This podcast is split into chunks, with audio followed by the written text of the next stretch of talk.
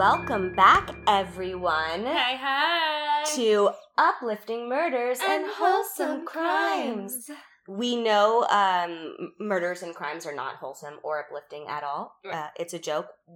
Some might find us funny. Probably most not. It's fine. We're fine. We're rolling with it. We're just going with it. Uh, I'm Natalie. I'm Sarah. We were probably supposed to say that before. We're getting used to it. This is episode three. Yeah.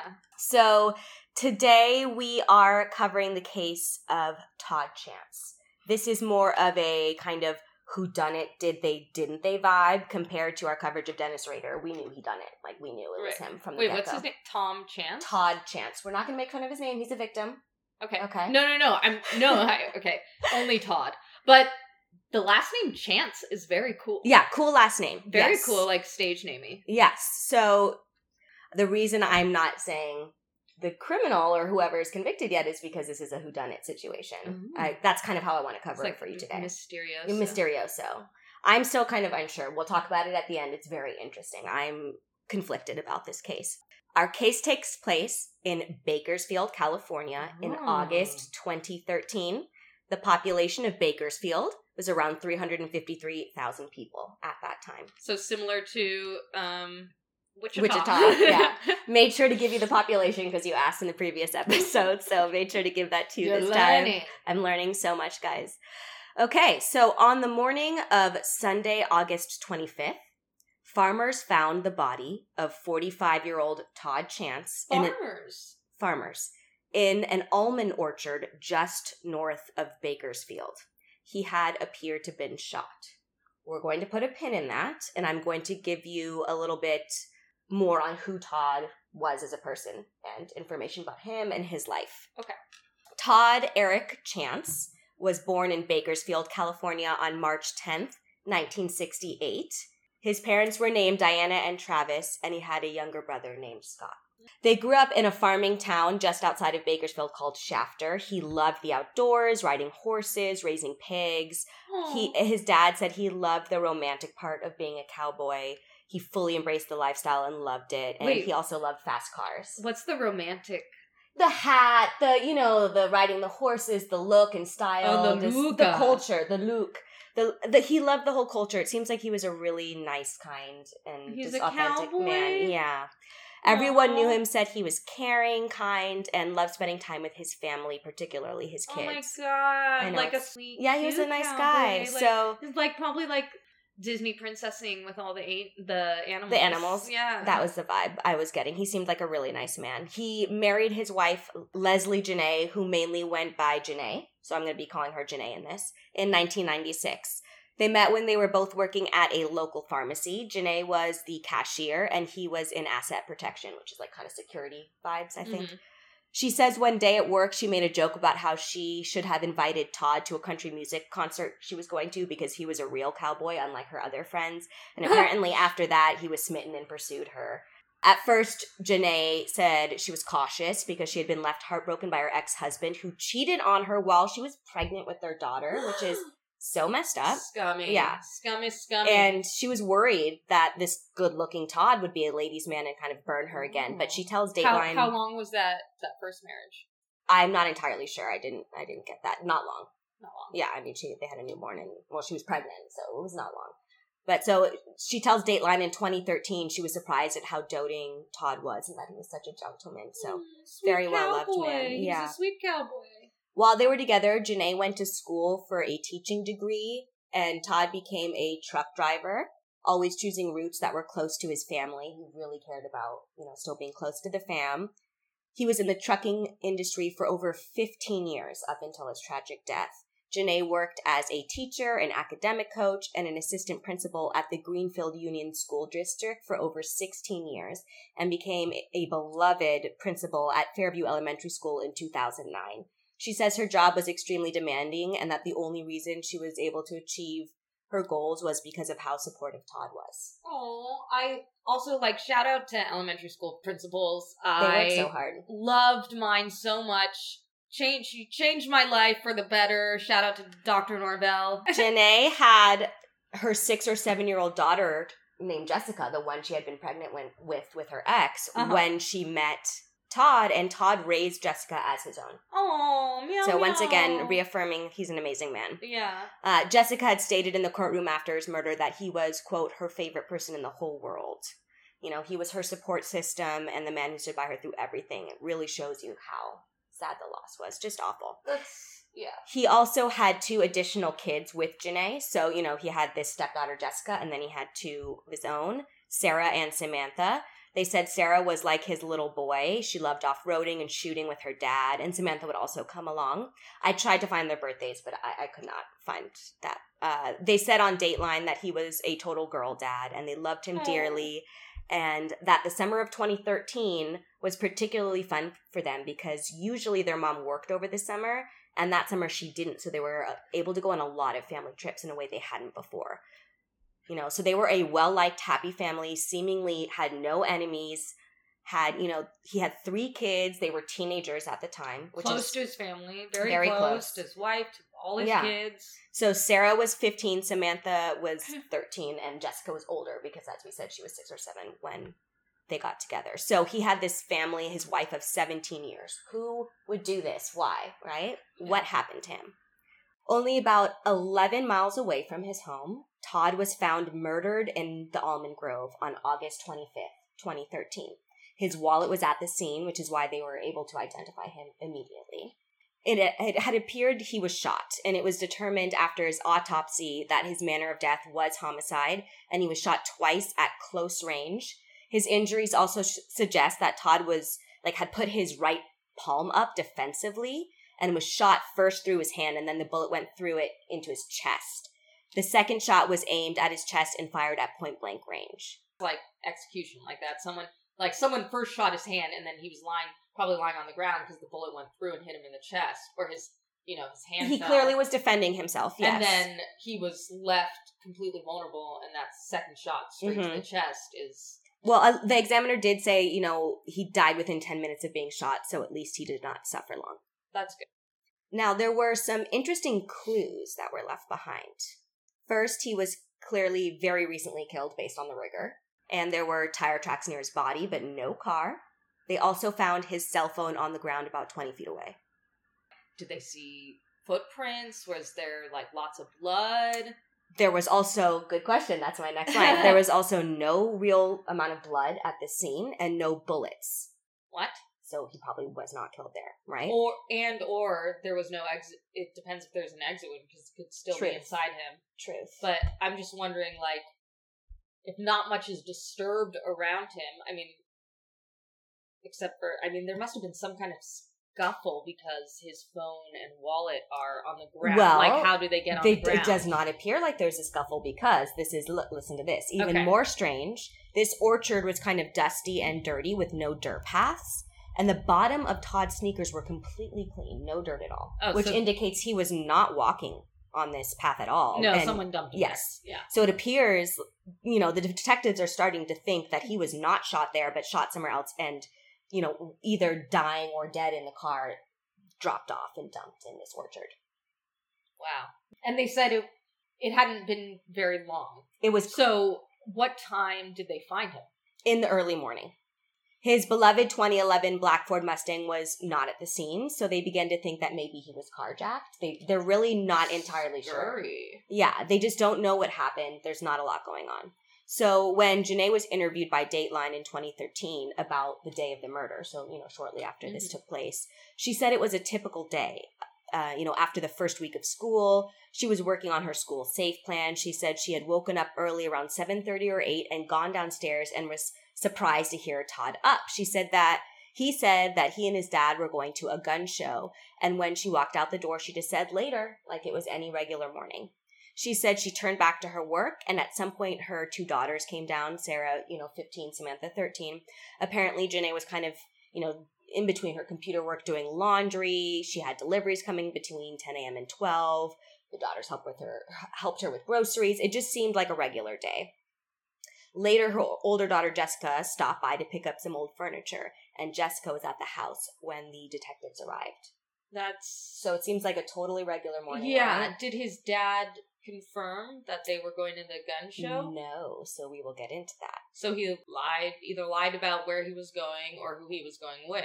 Or she did. We don't know. Or she did, yeah. We don't know. But it makes sense, given that he was shot, that a gun would do that, so at maybe possibly nearby or at a gun show. Who mm. knows? We, exactly. So Kern County homicide detective Kevin Brewer, he's the lead detective on this case, and his partner headed straight from the Almond Grove where they found Todd to his family's house. Since they were able to identify him immediately, they went to go notify the family, of course.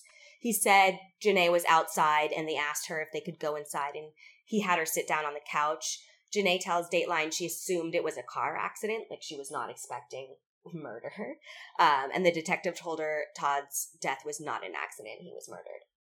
Um, she says to Dateline in twenty thirteen, they said he had been shot and that he had been left. She says it was, quote, unbelievable, quote, she couldn't comprehend, you know, why someone would want to kill him because he was such a likable guy. He didn't hang out with the rough crowd. He was, wasn't into drugs or gambling. It was, quote, baffling. Like he was not, you know, didn't have a shady past. Like there was nothing to associate with him with anyone that would want to have him dead like this. Yeah, that's crazy. So shortly after they told her, the daughters were informed, and everyone was so upset. You know, everyone loved him, and it, well, it's, he was so young. Yeah, and he had these teenage daughters. It's just awful. I feel so terrible for the kids, you know, because they're they're such victims in this too. So of course they had to take Jenea in for questioning because they needed as much info as possible, and they always have to act like interview the spouse. Like, duh, that's just something that has to be done. Yeah. Um, and Jenea says she was actually glad they asked uh, for her help because she wanted to keep busy and was kind of the type of person that likes to do things, make lists. Makes sense for a high school principal, or I'm sorry, an elementary school principal to want to help and be involved, whatever, and well, contribute. And not just that, but like her husband. It's her husband, yeah. Yeah, she wants like to help. She wants to help out in any way she can. Yeah. Like also probably to deal with the grief. You know, as exactly. a way of coping, coping. With, with it. It's like, there's, you know, you can't bring them back, you can't, but in this case, you can possibly find the person who did it to him or help to find the person who did it to him. Exactly. So they asked her about their bank accounts, if they were separate or joint. She explained they have a joint account. They uh, they asked her to go see what purchases he made that day and the previous day, you know, to look at text messages. She told Dateline she was more than happy to help the investigation. Apparently, one of the te- detectives had a secret recording of the conversation, um, and they asked Jenea what Todd had planned for that day, so they secretly recorded her the first day, so they seem to be suspecting her. That's kind of shady, yeah. Like, to secret, like... Well, they're, they they can lie to you. Like, police can do I whatever. Know, so... It's kind of it's crazy. Anyways, we'll not, we're not getting into that right now. Not, yeah. That's not the point of this podcast. So, you know, she tells them... Uh, quote, seven thirty to eight in this morning is when he left. She said that Todd had told her he was going to pick up his dad on the way to the gun show. They continued to ask questions to try to get more info. Since he died by gunshot, they asked Jenea if there were any guns missing from the house. That, and she said that what she was aware of, no, um, but that she could check. And, you know, so they were like, please go check. Like, yeah, can like, you go check? This is important. Uh, when she came back, she told them that one of the revolvers uh, and the holder was missing. It was a thirty-eight. I don't know what that means because I know nothing about guns, Same. But it was a thirty-eight revolver for those wondering.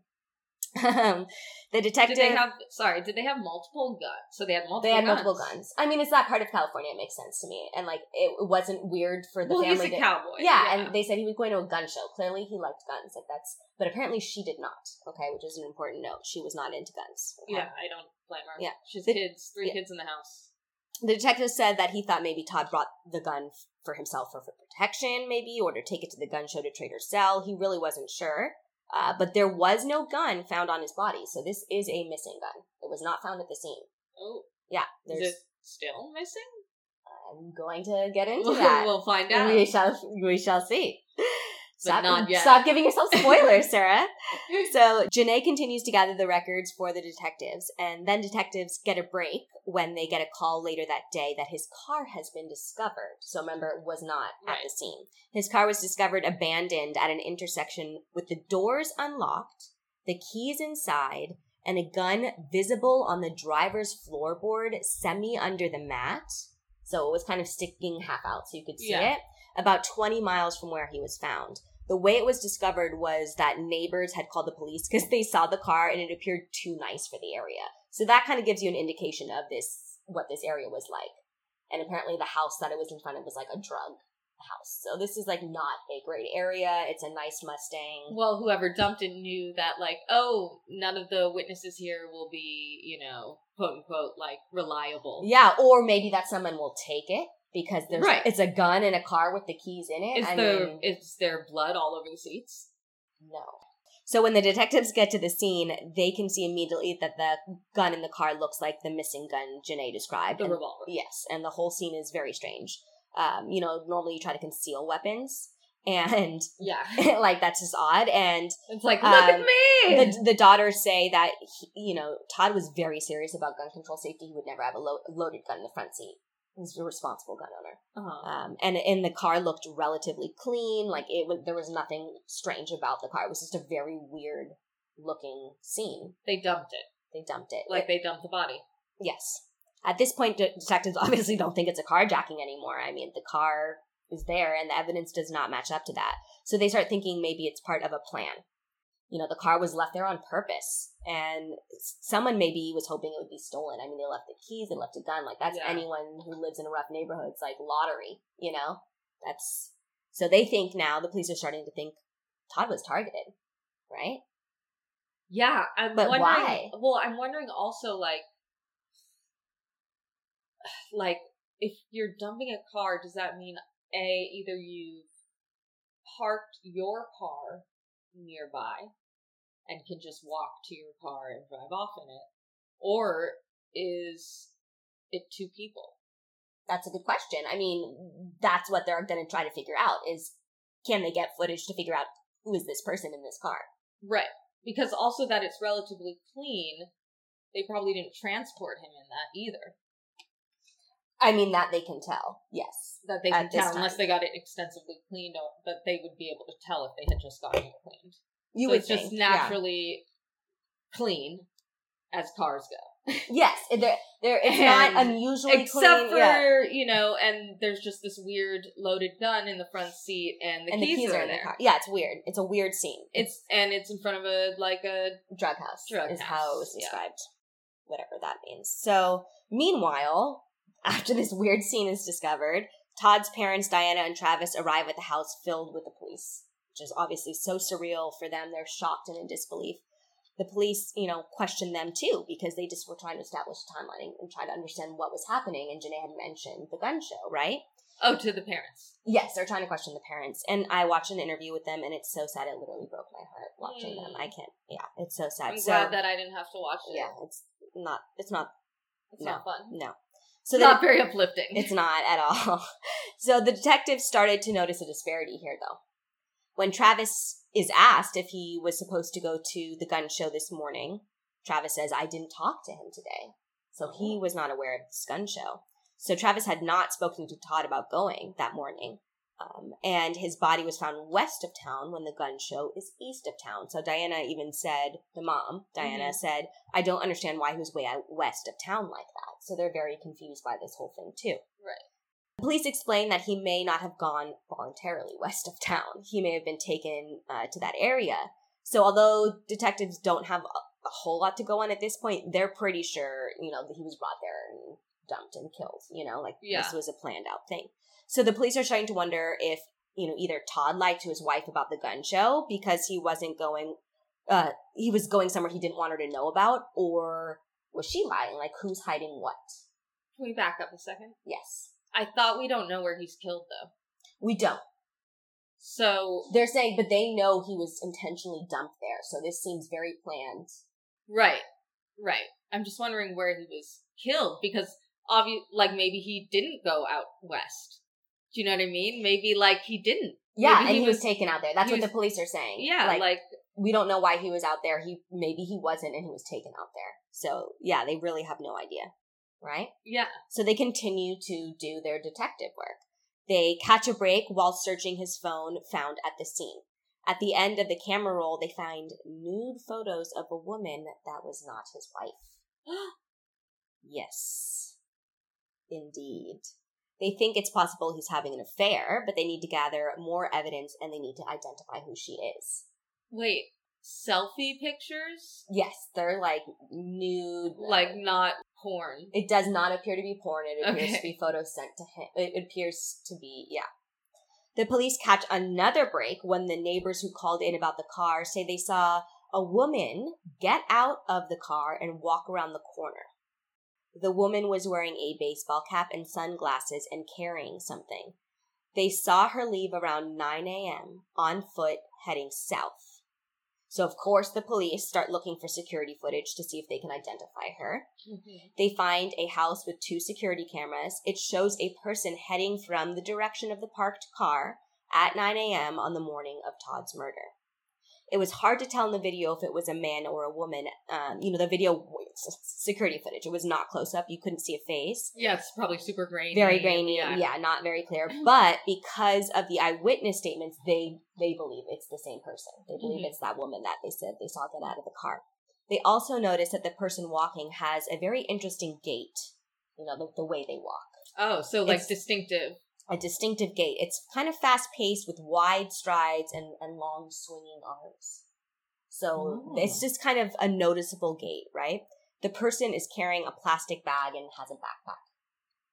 A boot poop. A, I'm sorry, a boot poop. This is not a hit kit referencing right, previous right. episodes. Um, they are starting, well, that we know of, okay. Yeah. They are starting to get pieces of the timeline and, and put it together, right? Mm-hmm. They determined based on the direction this person, the suspect, was walking in, they were heading towards a certain area and continued to search for security footage of her. Mm-hmm. I'm going to say they slash her because we're just not sure, but they think it's a her. So if I mix those up, that's why. What were the indicators for the um, witnesses? They just said it looked like, well, I don't know. I mean, like, like did the they body see shape. Long hair? Did they see that? I did not know, but. I looked at the security footage, and I could see why you would think it was a woman, but I could also see why you wouldn't be able to tell. Mm. Okay, so okay. It's kind of one of those ambiguous things. It looks like it could have been, like, not an obese woman, but, like, a, you know, middle-sized uh-huh. woman with an interesting gait. The gait was the most noticeable thing, the way the person walked. Okay, so they, they start getting, you know, pieces of this timeline and looking for security footage in these areas, and they found this suspect slash her, you know, whatever it is, uh, in a shopping center in several different locations, including a Starbucks, Lowe's, and a Walmart. And they can tell it's the same person because of the clothing, plastic bag, backpack, sunglasses, and hat. So even if they can't tell the gender, whatever, right. they can tell it's the same person. person. Yeah. At Starbucks, this person does something very odd that the police notice on the footage. They go to a bathroom and come out wearing different clothes and different shoes with, like, big dark sweats over it, uh, with the same backpack and plastic bag. And they did not make a purchase, so they're clearly going there just to change, mm-hmm. right? Concealing themselves. Mm-hmm. The detectives viewed the footage so many times that they noticed a glimpse of what looked like a yellow lid in that plastic bag. And the detec- main detective, Brewer, thinks it's a can of disinfecting wipes or, like, bleach wipes that were used oh, to wipe off the crime scene or yes. whatever. was Or whatever the gun, she probably mm-hmm. walked, or they probably wiped their prints off of the gun. Something like that. They they believe that those were disinfectant wipes used to cover up the crime scene, right? Well, I mean, in some capacity. If they shot him, though, there'd be a lot of blood. I feel like the wipes would really kick it. Like, I know. Really. That's why I still have some exact. You're going to see why I'm conflicted about this case. But they did, you know, notice that there. Does she look anything like the woman in the photos? You, um, the nude selfies? Well, they can't quite tell. Okay. So we we are going to get there. I mean, is the woman bigger? In... It doesn't quite look like her. You're, we're jumping ahead. Oh, but, sorry. Yeah, it's okay. I have so many questions. She always tries. She's always ruining the surprise, guys. um, I'm a surprise ruiner. She's I ruin people's, people's lives. I ruin people's surprises. Right. So they can tell it's the same person because of, of the dark hat, sunglasses, the backpack, yeah, the yeah, plastic bag, yeah. whatever.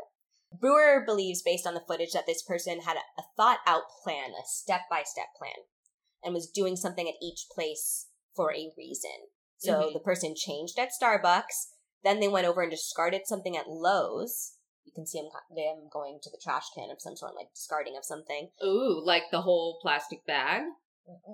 Contents, not the whole plastic okay. bag that we can tell. Um, then they head towards Walmart. They walk into the side door of the Walmart and use a payphone, and they pull a piece of paper up. they had this piece of paper with something written on it. So they're thinking it's probably a phone number, right? Right. So then they leave the store and walk somewhere with no cameras and then come back into frame without the plastic bag. So then they discard even more evidence, mm. right? twenty-three minutes later after the phone call is made, a taxi arrives and picks this person up outside. Um, and they t- then they try to, you know, obviously the police are going to try to track the taxi. Yeah, and figure out where, say, it went, like, where it went. Find that taxi. Yeah. Also, but like interview that taxi driver. Find out who was driving that cab. Right. So you can probably find out the company. So they're trying to track the taxi. And meanwhile, while they're discovering all of this camera footage, they're also able to identify the woman in the nude photos mm. on Todd's camera roll. It was his ex-girlfriend, mm. a woman named Carrie, who he had met in the early nineties before Jenea, and she was his first big love. They were together for five years and even lived together, but they broke up in nineteen ninety-five. So Jenea and Todd got married only a year later. Ooh. Yikes, right? Eee. But they have children. They have children. Mm-hmm. Police discovered that after years of not speaking, in May twenty twelve, Carrie, a single mom and dental assistant, connected with Todd on social media. I'm guessing probably Facebook. Yeah. That's my guess. Yeah. Police say that when looking at their initial exchanges, they started off innocent enough, but then he noticed in April twenty thirteen, Todd asked Carrie, quote, "wanna play?" And Carrie says, "No way, married man." But Carrie did send him photos, so was there an affair? Is there a motive for Carrie? Like, what is this situation? When Dateline asked Jenea how much she knew about Carrie, she says she really didn't know her much. Or she, like, she knew who she was, that her name had come Obviously. Up, but that all she was was a past relationship. That's yeah. all she knew about her, right?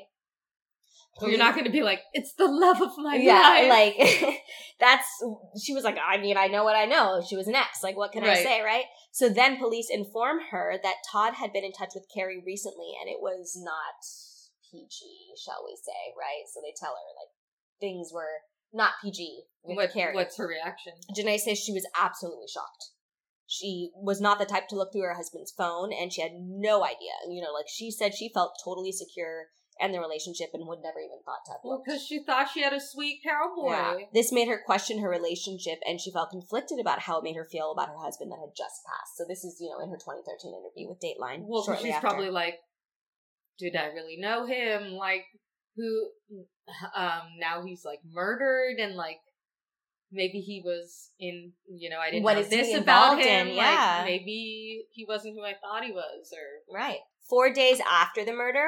On August twenty-ninth, the police tell Jenea that the car, their car, has been released, and she came to pick it up. She says it's a, you know, she tells Dateline it's a stick shift, and she doesn't know how to drive it and doesn't want to try. So she calls Travis, the dad of Todd, and asks him to come with her to get it uh, back to the house because she, you know, just didn't want to try to deal with it. So Jenea and Travis go to the police station together. The police put them in an interrogation room, and they could tell something was kind of weird. Jenea, okay. Jenea and Travis. Did they put them in an interrogation room together? Yeah. And they thought they were just picking up a a car, but they're no, in an interrogation obviously. Room. Like, yeah. Something's clearly weird here, right? Police then have them look at the security footage they had gathered. Okay. At the Walmart, the Lowe's, yeah, the Starbucks, yeah. all of that stuff.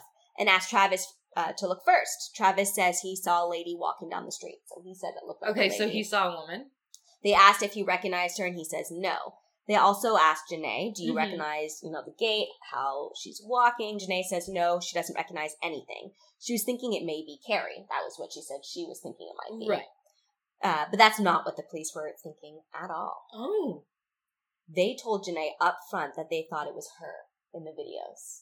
Does it? So it looks that like she, her. That she was the one that killed Todd. But then obviously Travis would have recognized. Would he have? His son is married to that woman. It's it's a person in bulky sweats with a cap on. There's no way to truly, like... No, but I'm talking about the gait. The gait. If she has a distinctive gait. Well, later in the in the episode uh-huh. of this, I'm going to show you a clip. Okay. And I want to get your opinion on whether you think their gait is the same. Okay. Oh, I'm excited. Yeah. Yeah. So we'll get there. We'll get there. It's, okay. I... That... That is a very interesting point. I'm not, I don't want to get ahead of myself, but... um, Jenea tells Dateline in twenty thirteen that the police were gruff with her, um, and they started yelling at her. You know, they were just being aggressive.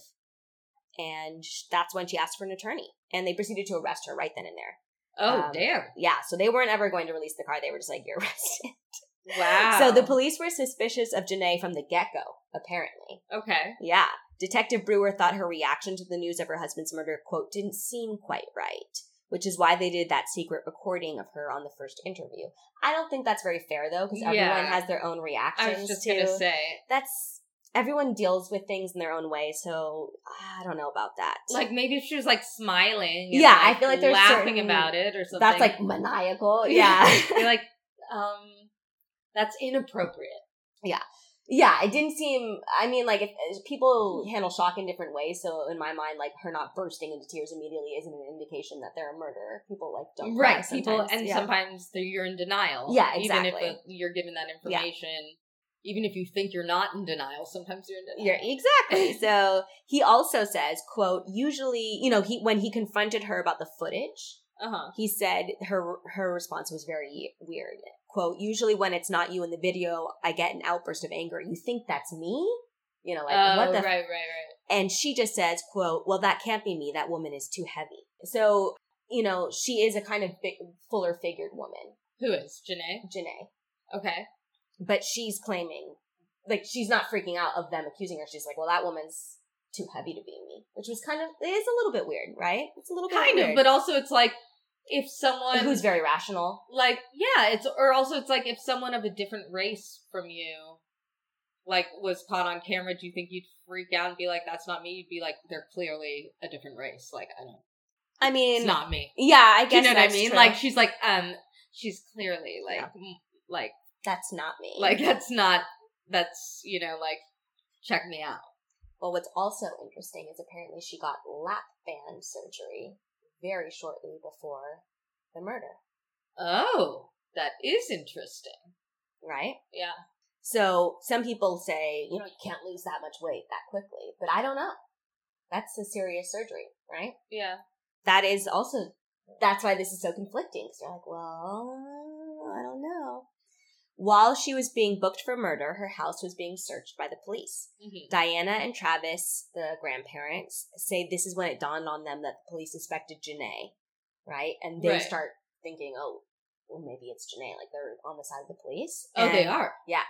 And the kids are furious. They can't believe it. They're like... Yeah, I would be. Yeah, they're like, no way she did this. No yeah. way she did this. Then, only four days later... Jenea is released before she's even set to make her first court appearance because, according to the Kern County D A's office, the prosecutors uh, sent the file back to the sheriff's office for further investigation. They said there's the video footage was just not enough to get a conviction. Yeah, it's not. Um, it's like it's there's it's nothing not identifiable. Yeah, it's just not enough. Detective Brewer says he was shocked, but I was not because I was like, that's just not... He was not... shocked in twenty thirteen? Yeah, he was shocked, apparently, that that was, you know... I was not surprised by that because I was like, I just don't, I have reasonable doubt at this point that it's right. Jenea, you know? So after four nights in jail, Jenea was free to go. It'd be more compelling, you know, if they did, if they had her walk very quickly mm-hmm. on camera. Mm-hmm. Can you please, I want you to walk at a very fast pace, back and forth. Like, yeah, I feel like there were certain things the investigation could have done and that they and just didn't. And then compare it. Yeah. That they and just then didn't. Like have some... person who's an expert in like anatomy and walking and mm-hmm. people's gait and shit like that. Exactly. I don't know. And so, you know, this interview with Dateline came three months after that in November twenty thirteen. So that's when she's interviewed by Dateline in twenty thirteen, a few months after. Okay. And she talked about the relief she felt, uh, but also the frustration that they focused on her instead of other leads. And she says, you know, they know she knows they had to look into the wife to cross her off the list, obviously, right. but. They didn't you know, have to arrest her. She like... said they She said they arrested first and investigated after. Yeah. The police, on the other hand, did not agree. They believe that Jenea knew that Todd had connected with his ex, Carrie, uh, months ago, and that this her motive was revenge, that she was pissed because she had already been burned by her ex, and that was happening again, right? Oh, because she was cheated on before. before. Like, you know, really bad while she was pregnant, like majorly right. burned and was worried about that. So they think it was a revenge thing. Um, Jenea tells Dateline she didn't even know about this, you know, little thing with Carrie, whatever it was. She didn't know about the photos. Mm-hmm. And she was like, and if she did, she would have talked to him about it. She said her daughters were eyewitnesses. They saw her later that morning, like not at the exact time, but they saw her in the morning. Mm-hmm. Um, they don't have an exact timeline. That's the other issue. Is like the daughter's like, I think I came down and saw her at like nine, ten. Like I don't know, but like it's just was not it a clear. Weekend, not a weekday? It was Sunday morning. Oh, okay. Because I was gonna yeah. say, I mean, like as an elementary school teacher, she yeah, no, no, it was a Sunday morning. Oh, okay. So it's it's not quite clear, but uh, her daughters support her and. The in-laws are starting to take the side of the police, as we said. Okay. While Jenea is still pointing fingers at Carrie, the police had already determined she was not involved. Okay, so they discovered that Carrie and Todd stopped communicating months before the murder. Mm. Okay. They had never had an actual affair or met in person, and the woman in the security footage did not match Carrie's description, according to police. So I guess they had looked into that. I'm not... They didn't give me much details further on that, which is kind of like, well, what do you mean by that? But I'm assuming it's like maybe the height and, you know, general size of the person just didn't match, whereas it's more similar to Jenea. Mm-hmm. I guess they felt, the police felt it looked more similar to Jenea than it would to Carrie, because they said it did not match her description.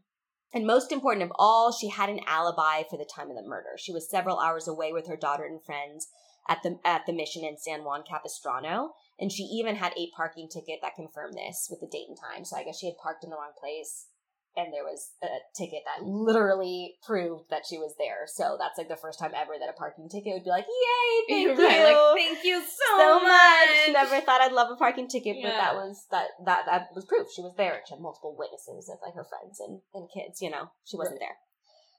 So Carrie is not it, right? right. Jenea and the police both did not want the case to go cold. She told Dateline in twenty thirteen, as much as I brought up my girls that it doesn't matter what other people think, this, it matters what other people think, you know? It does. It matters, you know, for my family and my community to uh, know, you know, plus we deserve to know the answers, what happened to this great man.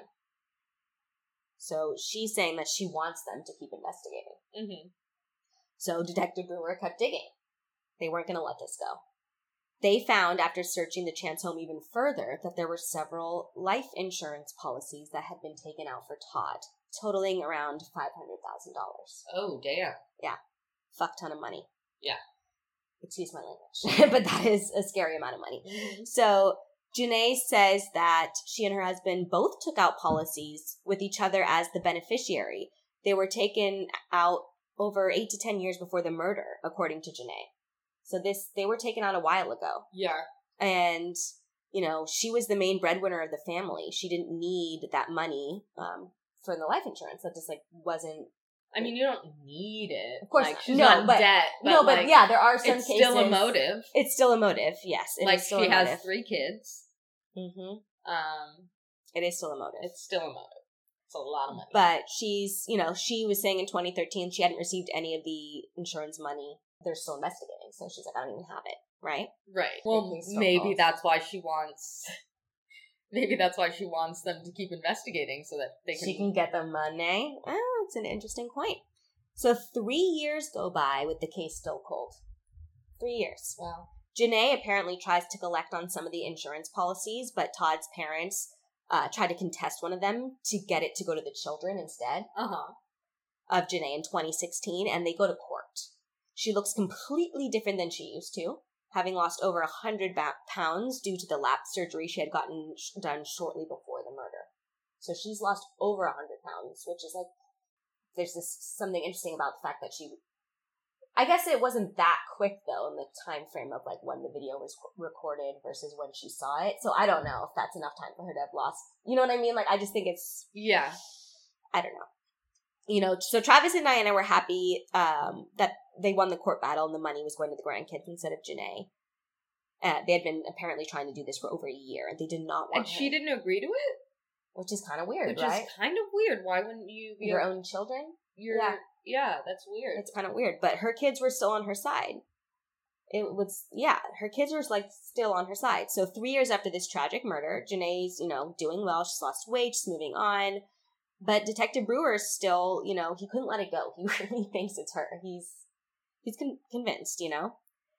So while he was looking through photos of the family and, like, you know, he's just searching through anything. These yeah. detectives really are going through every like old little photos? Thing. Old photos, okay. yeah.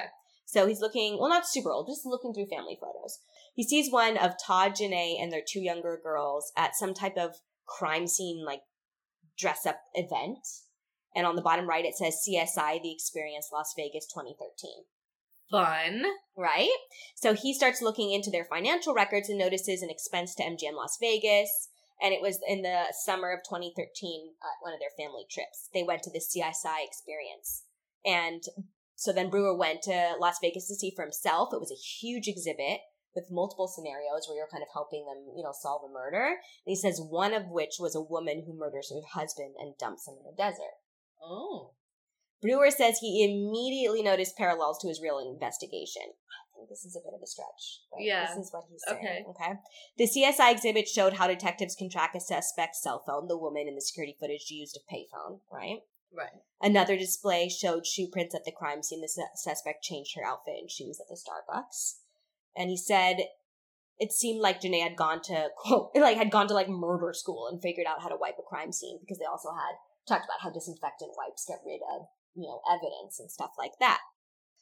It was, you know, you know, so they also said they were, Detective Brewer says they were only able to get um, one fingerprint off of Todd's Mustang, and it was Jenea's, and it was on the driver's side, which is very weird, because she had told the investigators back in twenty thirteen that she did not drive a stick shift, right? Yeah, remember? That is weird. Did they find it on the stick shift, or did they, they? The evidence inside the car showed her D N A on the steering wheel and the gear shift, which is weird. Places it would not be if she were not driving, right? So that's weird. That is weird. She also told Dateline she hated guns, but then they had gone. They found photos of her on a shooting trip weeks before the murder, holding the same gun that was actually used in the murder. So lies. So lies. But also, would she be dumb enough to, like, have a photo of her using the gun that she was going to use, like, a short while later to murder her husband? That Maybe also seems kind of weird.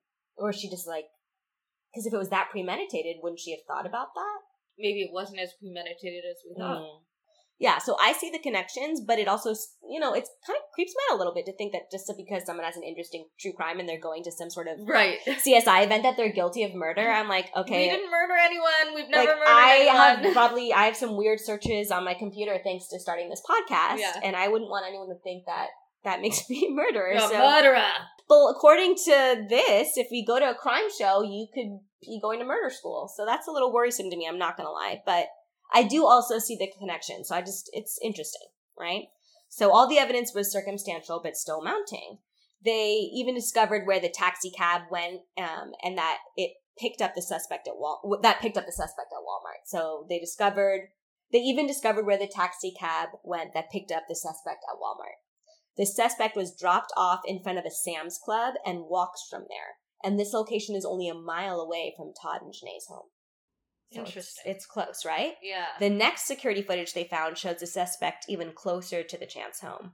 From another security camera at ten a.m. in the morning, the suspect is in different clothes and appears to be running across the street, which if Jenea is still heavier set at that point, her daughter was, was said in Dateline, like, she doesn't run.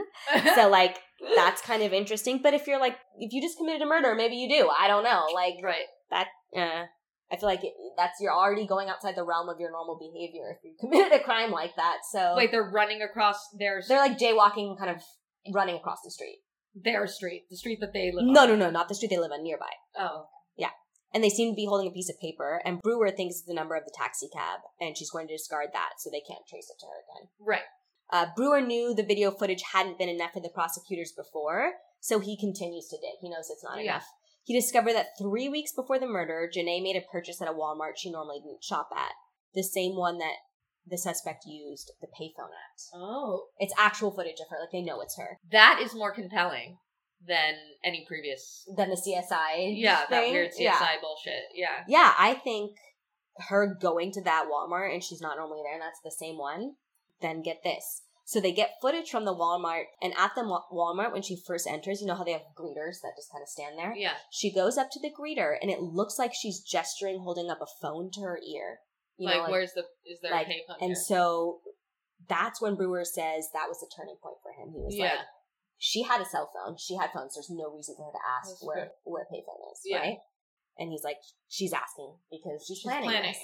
But then in my mind also, I'm like, if she's so meticulous to plan this, why would you ask that right in the front where like you know this. There's security yeah, cameras. That's like so dumb. Doing the just, call sign. Just walk around the store and find it. Like, why would you ask? Or ask someone.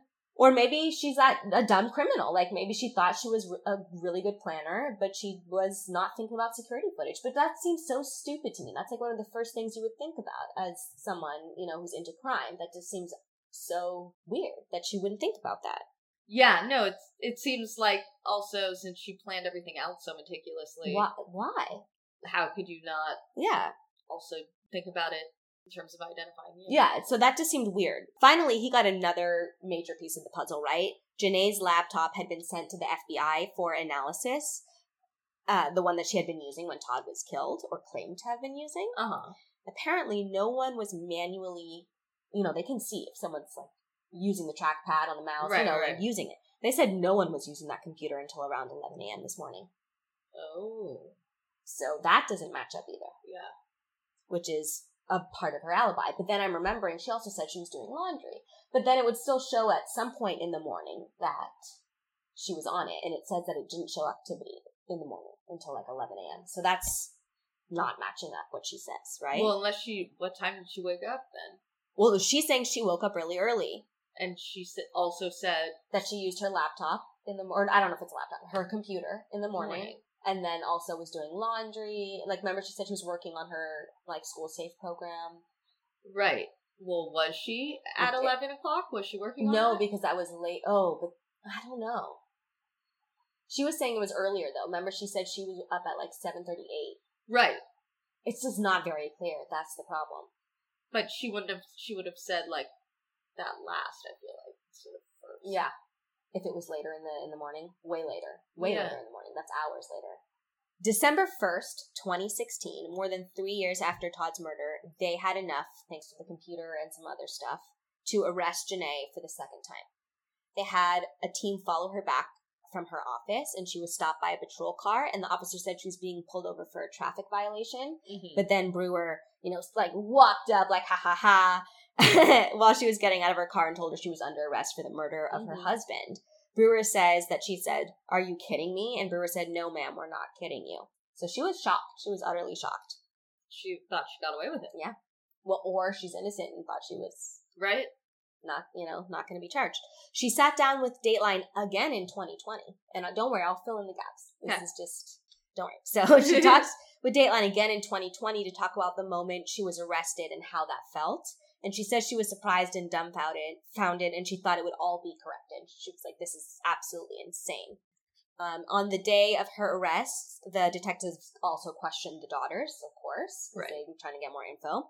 They asked Jessica about Janae's behavior the day Todd was murdered, and they asked her if they thought Janae's reaction to the news of her husband's murder seemed authentic and uh-huh. genuine.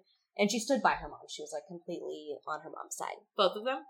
Well, they're only questioning Jessica at this point. Oh, okay. Yeah, they're questioning Jessica right now. Then Brewer shows her the security footage they had found. Okay. Which she had not seen before and did not know about. And right away, something jumps out to her. Jessica thought she recognized the backpack the woman was carrying, which looked somewhat red in the footage. Uh-huh. Something, you know, seemed to click for her when she saw the backpack in the footage. Um, and I watched the interview. And you can kind of see her, like, breaking down and, like, freaking out and, like, oh, realizing no. that the footage is her mom. Or at least in that moment, she yeah. thinks it's her mom. But what's interesting here is she then later recants, is what we're going to get to. And she says the police manipulated her because they had previously, right before showing the footage of the suspect, yeah. they showed her the footage of... of Janae at Walmart where they know it's Janae. You know, the scene where she's doing the phone gesture right. thing. They know it's Janae. So they, they show that to her and they're like, why do you think she's there? And so she kind of asks questioningly, like, because she was planning it. Like, so she's like, not quite sure, but she's like, is this what's happening? And so, you know, she later says she thinks the detectives kind of tricked her and like manipulated her into like coming to that conclusion because they showed this footage and then they showed the other footage. And she says that it was like, manipulative and it kind of made it seem like it was her. I don't know exactly. I don't uh she says she felt manipulated by the police and that, you know, they had shown her the video, the Walmart video first, and it just kind of made it seem like she was the suspect. Like they just I mean they they yeah because it's the context for she is the suspect. Yeah. So it's whether if it, does she recognize the backpack or not? Is that the boot boot? Well, she says, you know, they in twenty twenty, Dateline twenty twenty, they still don't they they don't believe the video footage is their mom. Any of them, any of the daughters believe it's her. And she was like, yeah, like later she says in Dateline, like, yeah, we had a red backpack, but like we haven't seen it in years. Yeah. So Jenea spent three years in jail while waiting for her trial after her arrest in December first, twenty sixteen. Jenea's trial began on December ninth, twenty nineteen, and apparently the reason it, you know, took so long is the first trial ended in mistrial uh, the previous June before it even began, because apparently an attorney left for conflict of interest or something. So something weird happened. I don't know. But that's why it's so many years later that she had her trial. Mm-hmm. So the Kern County prosecutors told the jury that Jenea not only murdered her husband, but literally went to C S I school to learn how to do it, which I think is a bit of a stretch. Like, yeah. Guys, relax on the C S I thing. It's it's more it's, compelling without that. Yeah, it's kind of kind of funny. Yeah, it's like this is not funny. Him being murdered is not funny. But that, no, no, no, that's no. funny. Um, like you guys need to calm down about the C S I show. It's yeah. like that sounds kind of cool. Like, I would go to that. Doesn't mean we're murderers. Um, I think you know it's whatever. It's interesting, but like, come on, guys. Um, do better. Yeah, do better. Do, like, actual policing, maybe. Yeah. yeah. They say, you know, she prepared a very involved and detailed murder plot, which I think is possible, but I don't think the C S I thing is why, right? Like, no. I don't know. I think it's a bit much. Uh, the prosecutors believe she had multiple motives for this, you know, jealousy, money, and she no longer loved him, and they talked about how at her office at school, she had photos everywhere of her kids, but not a single photo of Todd, which is a little bit weird. That is a little weird. Yeah, so there are some weirdness things, right? Yeah. So the prosecution also called a key witness, a woman who was visiting the Chance's neighbors that morning, and she testified that she saw the Mustang pull out of the garage with Todd driving, but he wasn't alone. There was a woman next to him, and she was wearing a cap and large sunglasses. The prosecutors say she is the like one of the most important pieces of the case, because if you believe her, then it's Jenea, right? Believe who? The the witness. Like, if you if you saw her leaving with that like with a woman in the car from their own house, like, who else could it possibly be? It's right. Kind of their line of thought, their rationale, yeah. You know? According to Brewer, they believe what happened is that Jenea at some point confronted Todd about the nude photos and told him they shouldn't argue in the house with the kids. Mm-hmm. So they go for a drive, leaving the house together. They drive up to the Almond Grove, and as soon as they pull over, she shoots him. He had raised one arm up defensively as he sees the gun. He is shot through the hand into the chest, and then a second shot into, ch- into the chest. But there was no blood! I know, I was about to... Uh, don't worry. She pulls his body out of the car and lays it in the dirt with his wallet so that he would be identified, and the police could go to the house and notify her so she could give her, you know, performance of being upset. They say she then drove somewhere and cleaned up the car with the bleach wipes, then left that location and parked the car in front of the drug house in the hopes someone would take it. Then does all the things we see in the security tapes. But I agree, right. I have a problem with the blood. There'd be way too much blood. Yeah, way also, too much. Wouldn't they find the bullets then? Or, like, maybe she also took them and put them in the bag and threw them out later is what they're saying, which is possible. But I'm not convinced that there wouldn't be any blood evidence in the car. That, to me, is shocking. And they never talk about blood evidence in the car. Like, the police do not mention it from what I could find. Which I'm like, yeah. Where is it? Like, that seems like there's way too much, unless maybe that type of gun doesn't make you bleed a lot. Or it didn't come out of him? I don't know. I mean... So he died of, like, internal bleeding? Yeah. That, to me, is a little iffy. I'm not so sure about that, right? The defense, on the other hand, say she's innocent and even had Jenea take the stand. They say that the police always suspect the spouse and that within four days of the murder, Brewer thought it was Jenea, which was true. You know, like, he really did. He arrested her four days after yeah. and then had to release her because there was not enough evidence. So that's not a good look, I have to admit. No, that's that a really bad, bad look. Yeah.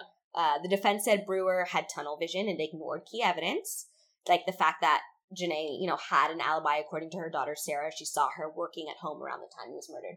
Apparently, she, like, came downstairs while she was, like, half asleep, kind of, like, looked down, saw her mom was down there, like, on the computer. But she wasn't on the computer, right? According mm-hmm. to the forensic evidence. She, so she said she saw her mom, like, whatever in the house and, like, went back well, up to bed she, to sleep. Maybe she did at eleven. Maybe she did at eleven. That's true. But she's claiming she woke up earlier, kind of peeked down the stairs, saw her mom, and then went back to bed. Yeah, but maybe that was at eleven. She thought it was earlier. Possible. When did she wake up? Do they know? It's not entirely clear, because, like, why would they be so, like, care to know. You know, like, they weren't tracking it so carefully themselves. It wasn't entirely clear. Like, when they came down, they think it was around nine, nine or ten. I'm always, that's so weird. I'm always so aware of, like, what time it is in the morning. Mm. Do you know what I mean? Like, I can at least give a ballpark of, like, ten, ten thirty, nine, nine thirty. Yeah, you know they're mean? claiming, the daughters are claiming it was around nine, ten. nine, okay. nine or ten. But it's not, like, exact, you know, and they don't really truly have an exact timeline for what really happened. They're, they have a kind of an idea, but mm-hmm. then the murder was earlier than that. Right. It was before that. So she so, could have been back by yeah, time. Technically. Right? The defense also said, though, that Brewer hid evidence. They had asked friends and colleagues to look at the security footage, and apparently none of them could identify Jenea in it, like, without a shadow of a doubt. Mm-hmm. But that's also like, yeah, you're going to have reasonable doubt when you look at a security footage, because even if you think it's her, you can't know for certain. Right. So that's also like, oh, I don't know about that. Um, but they say that was not entered into evidence, and it would have been, you know, good testament, like, what was money, the fact that her friends and colleagues did not think it looked like her in the video. Oh. Yeah, which I agree with. I think that should have been in there. That's not Yeah, cool. Why wasn't that in there? I don't know. They also said that the uh, key eyewitness was wrong, the one who saw the woman in the car on mm-hmm. the way out. The defense say there's no way Jenea could have been in the passenger seat of the Mustang while it was backing out of the gar- garage, because apparently Todd never let people in the car in the garage because the door was too close to the wall. So he would pull out and then open the door, mm. according to the defense, right? So Jenea spent days on the witness stand telling her side of the story, that she loved Todd, had no idea about the photos, so she had no reason to be jealous, and that she, as the breadwinner, did not need the life insurance. She just didn't have motivation, she says, to do this. She also said she had proof that she wasn't the woman in the security footage. She says that she has to wear glasses. She's virtually blind without them, and she could not have navigated around the city like that without wearing her glasses. But she's wearing sunglasses. That could she be apparently did not. So the defense say the woman in the big sunglasses was not Jenea, right? However, she was then caught in a lie here mm. because the lie involved a very, you know, critical detail.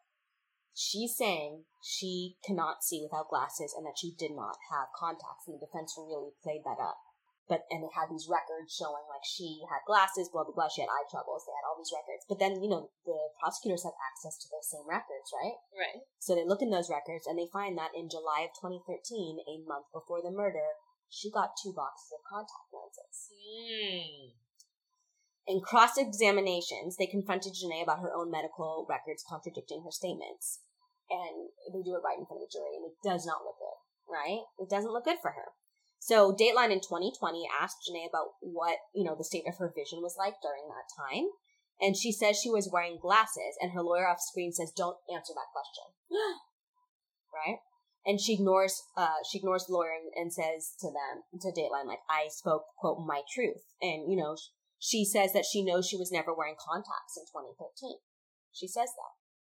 Did they check the contacts that she had and see if any of them were opened?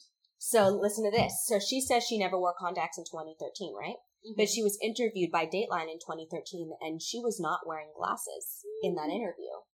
She was not wearing glasses in the interview. And she claimed, you know, oh, well, you know, I would take my glasses off for pictures and stuff because I thought I looked better. And they were like, well, but we were walking around and stuff. Like, we were walking through your backyard and you weren't wearing your glasses. She's like, I don't recall that. Well, so she's lying. She's lying about the glasses. She's lying about the contacts. She was not wearing them in twenty thirteen. She's not wearing glasses. She clearly had contacts in, otherwise she'd be blind as a bat, would not be able to walk. Yeah. And she's claiming that she didn't wear them then. So that's not true, right? I mean, like, the only thing I could think of is that, like, in your own house or in your own backyard, you might feel comfortable. Feel comfortable enough to walk around without your stuff on because you you kind of know where yeah. everything is. Well, listen to this. Okay. So she told Dateline back in twenty thirteen that she wanted to see Jessica while she was at court, saying, quote, I know she's going to want me to look at her, and I can't see because I didn't have my contacts and I didn't have my glasses. So she, in her twenty thirteen interview, accidentally outs herself that she does have contacts. So she's just a liar. So she's lied about the contacts, which is big in my mind, right? It's it's just a weird thing, thing to, to lie, lie about, about otherwise. Uh, why would it matter? Yeah, like... Unless you're using it as your defense. Exactly. Mm-hmm. to like actively lie about it, not to be not to be like, oh, um, not sure, but I don't think I had contacts in twenty thirteen. Yeah, she says it was a lot of, with a lot of confidence. Like, she's very assured. Like, she or like, yeah. I'm, you know, I might have just started wearing them maybe around the time of our interview. Yeah, you know, or something like that. Like, she could have. She just didn't. Yeah. Um. So, you know, the, obviously the jury didn't know about these discrepancies with Dateline because they weren't privy to that. But they still caught her in a lie with the paperwork, and that was big, right? Yeah. And so the prosecution were like, you see, she's lying here with the contacts and the paperwork. Like, she has these two boxes she got just before the murder. Like, she's a liar, and they think that that's, you know, it. Um, so her three daughters testify in the trial that they don't think it was her. Like, they stand by her. Which I is feel so bad sad. for them. I know. I feel really bad. Uh, the trial lasted four and a half weeks. And, you know, now that case is in the hands of the jury after six years with no answers. It took eight days for the jury to deliberate, which apparently is a long time. Yeah. Um, it was hard for everyone involved, and Jenea said she fully believed that they would find her innocent and that the jury would find it, quote, ridiculous that she was even at trial, that it would just be so obvious that, like, she couldn't have possibly done this. Um, her daughters, who visit her twice a week at the prison, also believed she was coming home and had it marked in their calendars, even making sure she had her favorite ice cream at, at home, which is just makes me very sad. Yeah. Um, Because they, you know, for them, for the kids, for them. I don't know how I feel about her. I yes, I'm talking about for the kids. I feel yeah. sad for the kids. I'm not sure how I feel about her either. So everyone came into the court for the jury to read the verdict, right? And Jenea said she had thought she'd misheard them when they read it. So in January twenty twenty, this is pretty recent. Yeah, that things is. were delayed because of COVID. It was crazy. Uh, in January twenty twenty, she was found guilty of murder in the first degree, and they determined that the killing was not financially motivated. So they think it, it was like revenge. Emotional, like revenge murder, I guess. And she got fifty years to life, twenty-five years for murder and twenty-five for using the firearm. Wow. A long sentence. So Todd's parents were obviously very thrilled with the justice for Todd, but they they said no one really won because they're thinking of the daughters, and right. now they don't have either parent, which is just horrible. And they probably don't want to hang out with their grandparents. And they, yeah. So the grandparents told Dateline that they don't have a relationship with their grandkids, which That's so breaks sad. my heart. Yeah. And the daughters tell Dateline that they'll always love their grandparents, but they can't really have a relationship with them. It's really difficult because of how they feel about their mom, which I can also understand. It's just like such a complicated thing. I hope they change their mind with time before their yeah, grandparents pass, like get so, to know them a little bit. Yeah, Jessica blames herself because she thinks she sealed her mom's fate with her first reaction to that security footage, saying she thought it was her mom, which no, is really sad. Like, so it's sad. Not your fault at all. Um, and it's her sisters, yeah, and her sisters were like, "It's not your fault." They've been gunning for mom for years, so like they really think the police just have have it in for her. Mm-hmm. Um, and they say it's still not over and they're still fighting, and Jenea uh, wants to appeal the verdict, but so far her attempts have not, you know, worked. I think one or, once or twice she's tried, but they're just like, no. So what's her alternate, like, who's the other suspect? They didn't, from what I could tell, in the defense, did not give us a storyline or a narrative with a true alternative suspect, which I think was also probably why. I don't think the defense did a good job for her. I think she might have a chance at appealing purely on the fact that the defense was just so awful. Like, I watched some clips of him and I'm like, what are you even saying, dude? Like, you're horrible. So there's a chance she might appeal just for, for you know, improper, you know, defense or whatever that, that is. But so she's currently serving her sentence at the Central California Women's Facility, where she was admitted on October sixteenth, twenty twenty, according to records. That she's fifty-three years old and will not be eligible for parole until November November twenty forty-one. Wow. Yeah. So do we think she done it? In some ways, the evidence seems weak, and in other ways, I feel like she totally did it. Well, the fact that there's no, like, I mean, I guess the that's police work to dig into Todd's life and everything, but, like, there's nothing else in his life that would suggest that they could find, apparently. Right, but that would also, you know, there's nothing else that would account for what happened. Yeah. It, like, so in his life, there's nothing else that explains it. There's no other activities. Yeah, they couldn't find anything else in his phone other than those photos, and then they found out that it didn't really lead anywhere. But she could have found out and gotten, like, un- you know, I feel like she could have snapped because of it. It's like it triggered her from her first failed marriage, and maybe it just, you know. I mean, maybe that's why I'm interested in the fact that you know, Carrie said that it had ended between her and Todd like three months, three and a half months or so before, right? You said something yeah, like that? Yeah, yeah. So I'm wondering if that it ended because... Oh, do you think maybe they had a Jenea conversation? Jenea found out, and that's when she started planning it. Oh, you think that maybe they had a conversation? Yeah. Interesting. And that... that and then he was, was like... No. And he was like, no, no, I'm sorry. Like, and then she, like, quote-unquote forgave him and, like, secretly was planning this whole time? Yeah. I think that's possible. Because, like, in my mind, I'm like, okay, we know whoever drove the car probably killed him because of the evidence, right? Right. Just the way that it was all left. And her fingerprints were on... the driver's seat, like, or on the wheel. Her alibi was the computer. The forensics weren't sure that she wasn't on it until eleven. But then again, she was also doing like laundry and stuff. But She's, then she wasn't on it until eleven, right? That's yeah. what you said.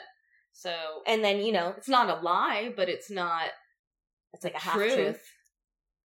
And then, you know, they the the payphone gesturing. Like, why would she do that at Walmart? But also, like, or maybe she's talking about phone stuff. Yeah, maybe she wants to buy something for her phone. You know, it could be anything. Right. So that's not also hard evidence. But then also saying she hates gun and then is seen shooting a gun like weeks before, like with her family. And the whole contact thing does it for me. The contact honestly. lenses. It's just a weird thing to lie about. And I agree. It speaks volumes. So I it's, why why else would you be so adamant about that one fact? Like, if it doesn't really matter, if it's not important, why are you bringing up the glasses so why hard? Are you yeah yeah I mean, she really thought that was gonna solidify her her it not being her, I think. But so I want to show you a video of her gait. Okay okay So guys, I'm gonna pause this for a second and I'm gonna show Sarah. It's a clip of her of the video footage, the security footage of the mysterious suspect, right. And then there's footage of her of actual Jenea walking to her court trial. Okay, okay. Perfect. Perfect. So I'm going to pause this and we're going to take a look. Love it. Okay, so Sarah just watched the video. Yeah, I'm convinced. She's convinced. Yeah. So even though this is a whodunit, I think we're very much leaning towards she done it. Um, I do see why there's reasonable doubt, though. I think her trial probably wasn't I don't know. I think the evidence was lacking. Like, I get it, it's cir- but it's circumstantial evidence, and I think there, I agree. There is a reasonable doubt. I don't know if it was truly enough to convict her, so I'm not fully convinced on that, but I think she probably did do it, but that doesn't mean that they should have found her guilty in this trial, if that makes sense. I don't know. They didn't give any compelling evidence to prove to otherwise. To the contrary? To that me. Would, yeah. yeah. I mean, if new evidence comes out, then that would be interesting. Like, if there's a new trial where they're like, she's like, I'm appealing because they didn't talk about this, this, and this. Yeah, well, she's claiming that they didn't talk about the fact that people didn't think it was her in the video. Her friends and family and stuff. I mean, that's not really as important as, I like I said, find someone who specializes in gait and anatomy yeah. and ask them their expert opinion. Yeah. I would be interested in what they had to say, not so much in what their friends and family have to say because they have a bias. That's very true. I the contact lenses and the gait kind of do it for me, and I can yeah. see why the daughters the would be lying. in denial. Yeah. yeah, I don't blame them for that. I it's feel bad really for them. Sad. I know. It's probably has the only way they can like cope, cope I mean, and how else and be know? like somewhat normal people. Yeah. yeah. So, guys, that was the case of Todd Chance. So sad. Yeah, pretty, pretty, pretty sure Leslie Jenea Chance was the uh, Leslie Leslie Jenea. um yeah so that was it. We hope you didn't hate us as much this time, or maybe we'll, we'll see. we'll, we'll, we're gonna keep doing this because I like it. I like talking about this stuff. I find it really interesting. Yeah, it is very interesting. Um, and I hope you guys enjoyed that one. I thought it was kind of crazy. Yeah, good story. So. Oh, poor nice cowboy. I know. Sadsies. R I P and to his family. It's so sad, but we'll see you guys next week. Hey, bye.